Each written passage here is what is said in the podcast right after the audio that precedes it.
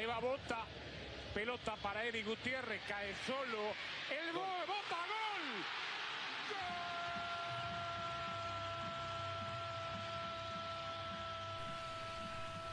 Hey guys, it's Tom here in another episode of the Colourful Kit Podcast Extra, and it might be a bit of a short one this, a little bit short of time, but I've managed to squeeze this in today for you guys.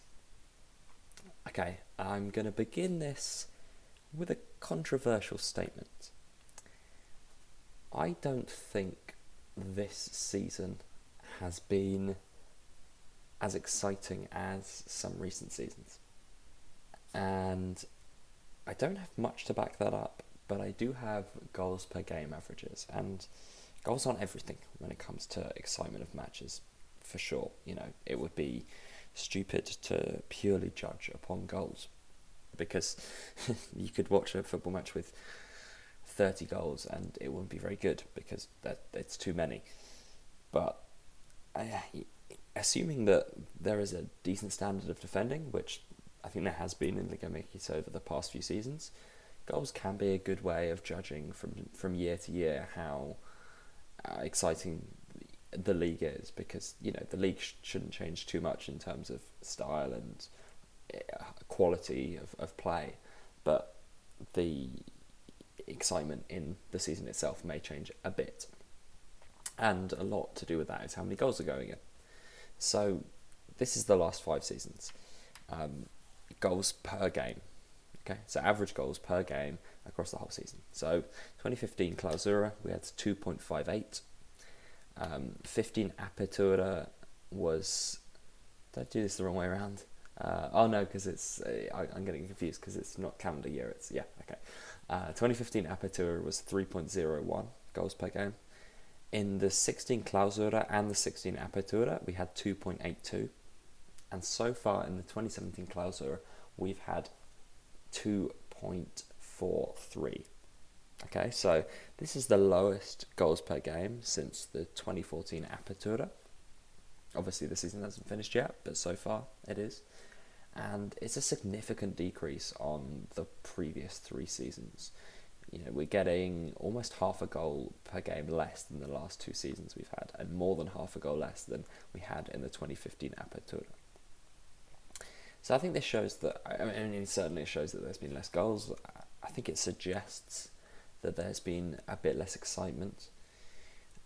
You know, just to give a small cross-section of the season, we had a very busy week with the extra midweek games. And to be honest, you look for the results. Did we have any great games? I mean, only one team scored more than 2 goals, and that was Tigres in a 4-0 win, so it wasn't a great game. Santos Monterrey was 2-2, I didn't see it, but perhaps that was a great game. I don't think we had really many great games where, yeah, thinking about previous seasons, we had, I feel like we had more amazing games, and certainly less dull games. Again, I don't have the statistics on this, but I'm sure we're getting a lot more 0-0s than we've had in the past. I'm pretty sure we're getting a lot more goalless draws, which there aren't many good 0-0s. I always think back to Mexico-Brazil in the World Cup as being a great 0-0, but normally a 0-0 means not much excitement, unfortunately. So why could this be happening?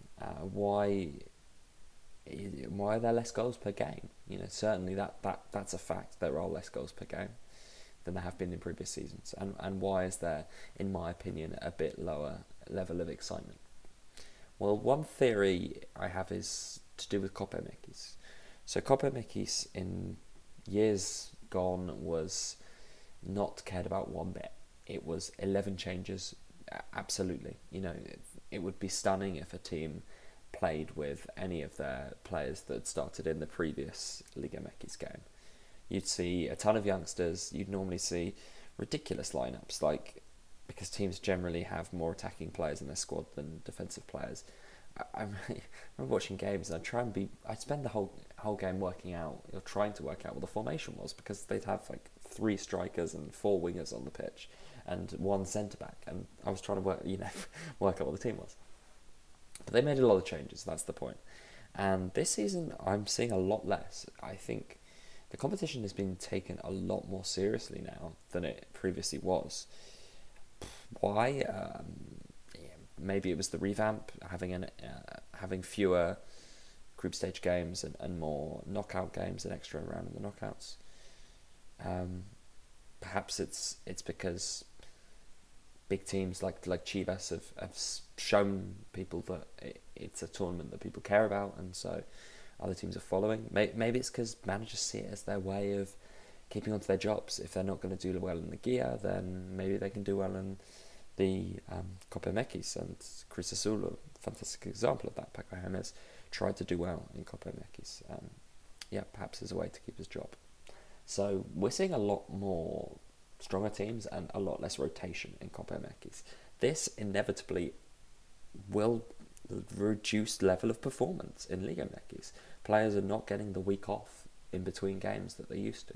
They're playing 2 games a week. They're fatigued. They're not going to play as well.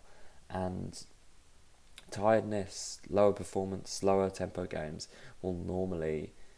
logically, it should lead to defenses doing better, because the attackers aren't capable of playing to their best ability. They aren't capable of working hard all game, or they've lost that slight yard of pace because they're a little bit tired.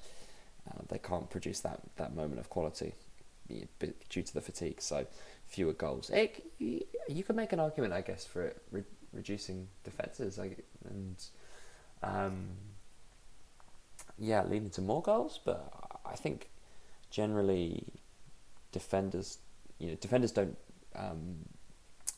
cover as much of the field. They don't run as far as attacking players or midfield players. Another argument is that actually we're seeing an increase in quality, and that's reducing the number of goals scored. So, perhaps we're seeing more defensive players join the league, and more top quality defensive players.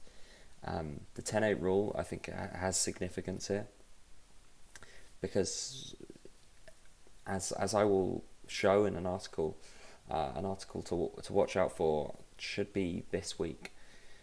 There is a bias within the use of foreign players. There is a bias towards getting and attacking foreign players.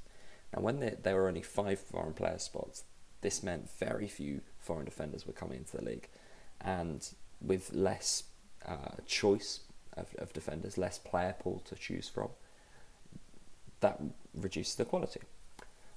With more foreign player spots, we're seeing more defenders coming into the league. It's still a massive difference between defenders and attackers, as I will prove in an article this week. It should be really interesting. But there are more defenders in the league from foreign leagues, and whatever you think about that, there's no doubt that logically that should increase the standard of play, because you have more players to choose from. So naturally, more players to choose from means there's going to be higher quality players. Increase in quality of defenders means reduction in number of goals scored. That's the logical cause and effect, and this is perhaps a consequence of the league getting better, becoming a high quality league. Is that not just more foreign players coming in, but as the league gains in reputation, higher quality foreign players are coming into the league, and maybe that's why we're seeing a reduction in goals. This is one season, so it would be a massive bold claim to go for him. Say from one season reduction in average goals per game, we've got a stronger league with much better defenders. That would be, too much of a bold statement, but it's a possibility. That's what I'm saying. Another possibility is the success of defensive tactics that we've seen this season, and a lot of teams, I think, have done well from playing defensively. I mean, without a doubt, the best example is Club America. This is not the sort of Club America side we're used to seeing and have seen for a while. You know, you think about the usual Estadio Azteca games, you think ridiculously open. Games at the Azteca used to be absurd. I remember when I first started watching the league, there were so many things about Mexican football that opened my eyes. But that really opened my eyes to, here's another way of playing football. Like, the pitch is so open. It's end-to-end, non-stop. Things have changed. La Volpe has come in. He's playing a defensive five at the back. He sits back. He doesn't look to open up the games and attack the opponent. He looks to keep it tight. And, yeah, defensive tactics have worked really, really well for them. Really well. Just look at where they've come from and where they are on the table now. You know, other sides like Monterrey on a fair few occasions this season, I've seen Turco play. You know, as we know, Turco does. He goes pragmatic. He plays defensive football when needs be. They did against Toluca. They sat back. They kept the game tight. I think that, you know, Tigres in their own way play defensively or don't take too many risks by just holding onto the ball and not letting the other team have it. Santos are pretty solid defensively as well, and Pachuca have been the kind of strangest one, but I'll come into that in a minute. Morelia, another one, 13 goals conceded this season. Morelia, team in the past few seasons who have seen tons of goals going in at both ends, but this season they've decided that keeping solid is the way to stay up, and that's why they've scored 12 and conceded 13 after, last season when they conceded, in the whole season, they conceded 34 and scored 28. So a complete change. So I think we've seen a lot of teams that have played not necessarily full-out defensive football all the time, as in what Necaxa did during the Apertura, but more defensive and certainly in certain games at the right moment, going for a pragmatic approach, which perhaps reduced the quality and the excitement of games for a neutral fan, but has earned results. And, if one team does it, other teams will copy. If people saw what Necaxa did last season and then thought, well, if Necaxa can do it with their budget, with their quality of team, then we can do even better with our quality of team. Finally, Pachuca. Pachuca are a side I wrote an article about last week. And I wrote something about them because I'm so stunned about what's happened. And Pachuca, for me and for so many other people I know, used to be like the highlight of the Liga MX weeks. It was always like, oh, the Pachuca game's on now. I can't wait for this Pachuca game, because they were so good to watch.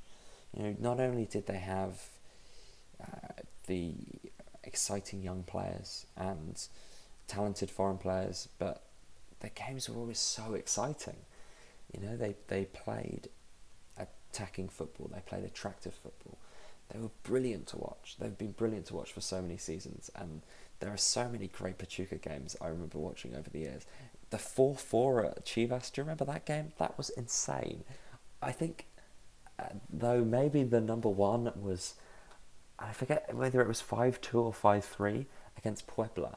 They played for some reason one week on a Sunday night, and it was at home on a Sunday night, and it was the only chance I've ever had to watch a Pachuca Liga MX game, regular season Liga MX game, at home on their own, without there being a clash with another team.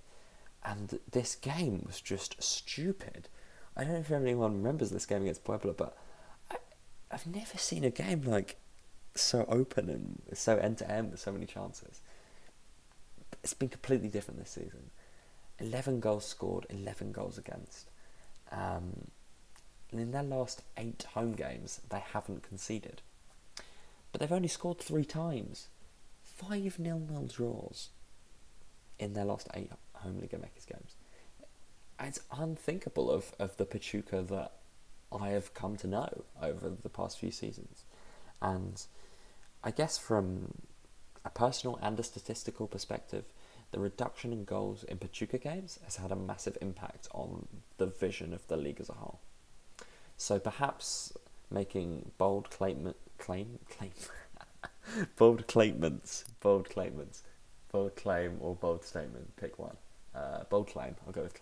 Perhaps making a bold claim. Maybe I should just say claimants from now on. Perhaps making a bold claim about the whole league just is wrong, because maybe it's greatly affected by like Pachuca and America, because they've changed how they play, and because they've got more defensive, because there are less goals in their games, that's dramatically brought down the league's average goals per game, and also how I see and enjoy the league. Maybe, you know, it's all kind of speculation. This, I guess, you know, I don't have any statistics on if Pachuca had scored more goals this season, how that would affect average goals per game. But certainly, overall in the league, the goals per game is down, and it's a bit of a shame. But you know what? This league is still head and shoulders, in my opinion, head and shoulders above anything else in the world. So I can't complain too much. But yeah, I'd be interested in you guys, what you guys think of this. Has this season been a little bit below par, a little bit disappointing, or has it been good? Have you enjoyed it? Or are you sitting there going, meh, Ligia? You know, at the end of the day, you'll judge the season on Ligia as much as you'll judge it on anywhere else. Cualquiera que le toque debutar cuando entra a jugar, tienen que ser como fue César Montes. Jugar y quedarse, no solamente para decir debutamos un joven y después que quede desaparecido por ahí, ¿no? El tema es que juegue, que compita y que tenga la posibilidad de ganar su puesto. César Montes perhaps isn't the most obvious choice for the player of the week, but he gets it because he really, really impressed me on Sunday. He was man-marking Fernando Uribe in their game against Toluca, who is, as we know, one of the best and most dangerous strikers in Liga MX. Three times in the first half, Uribe was fed through on goal, and I think against a normal defender, probably would have had some great shooting opportunities. Against Montes, he had none. Montes showed his strength, his reading of the game, and his fantastic timing of slide challenges as he snuffed out all of those three chances and stopped Toluca from taking an early lead in the first half of the game. I think for that he did more, as much if not more than anyone else, to earn that hard-earned point for Monterrey in what was a tough game for them at Estadio Nemesio Díez. Certainly someone that I think should have been called up for Mexico so far, hasn't yet, but with the Gold Cup and the Confederations Cup coming up in the summer, surely he's going to make his international debut.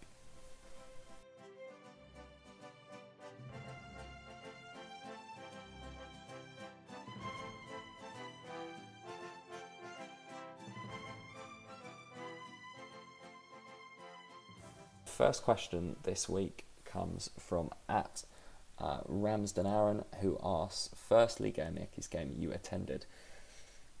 It's disappointing, but I never have, and I must, so I will at some point, hopefully in the nearish future, although getting to Mexico is not the easiest thing in the world, but yeah, I need to, and it will be one hell of an experience, I'm sure. So yeah, I'm very excited about if and when it happens.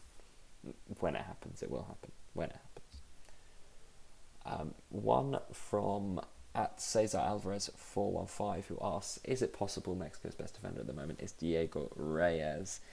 It's possible. To be honest, I haven't seen enough of him at club level. I would still say, personally, I think Hector Moreno is a better defender than Reyes. Reyes, I think, has been quite unlucky for the national team. He often gets played at right back and defensive mid, which I don't think are his possessions. I know that Osorio likes tall players. He likes physicality. He likes to have a security at set pieces, if not a threat at set pieces, security at set pieces. And Reyes isn't seen in that sense as that sort of defender.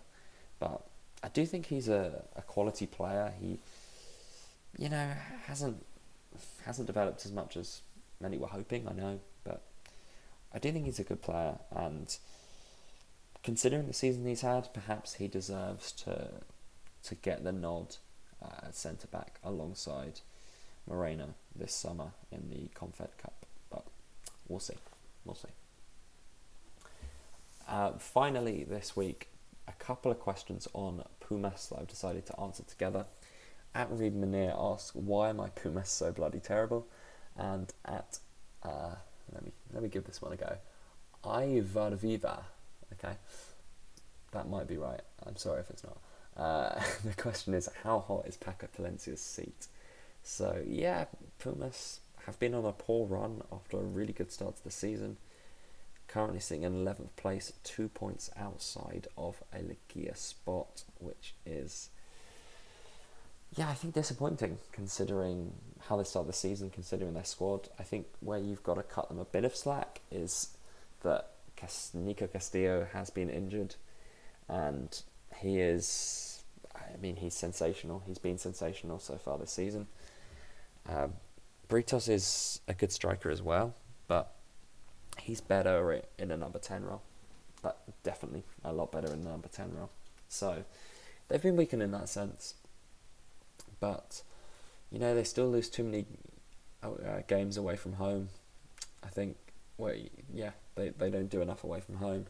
The home form has kind of deserted them a bit lately. They've lost two on the trot, although, you know, judging by those games, they were very unfortunate. The game against America was very tight. The game against Toluca, they completely dominated, and yeah, we're very unlucky to lose that game.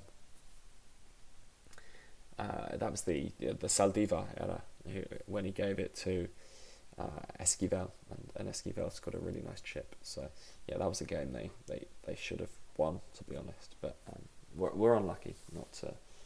Well, I mean, unlucky is a bad word. It doesn't really mean anything. But It wasn't bad luck. It was a bad error from Saldívar, and it was an amazing game for Talavera. I guess you could say they're unlucky in the sense that Talavera could have not have played as well that day, and that was something that was out of their control. But yeah, I don't think. I think they're a good team. You know, I look at the squad. I've seen them play quite a lot this season, and I don't think they're a bad team at all. I think they're a strong team. I think they're a very similar team to the side that won the league. Not won the league, almost won the league. We got to the final and were super leader though. I quite like the system they play. I would say I think Palencia sometimes goes too attacking.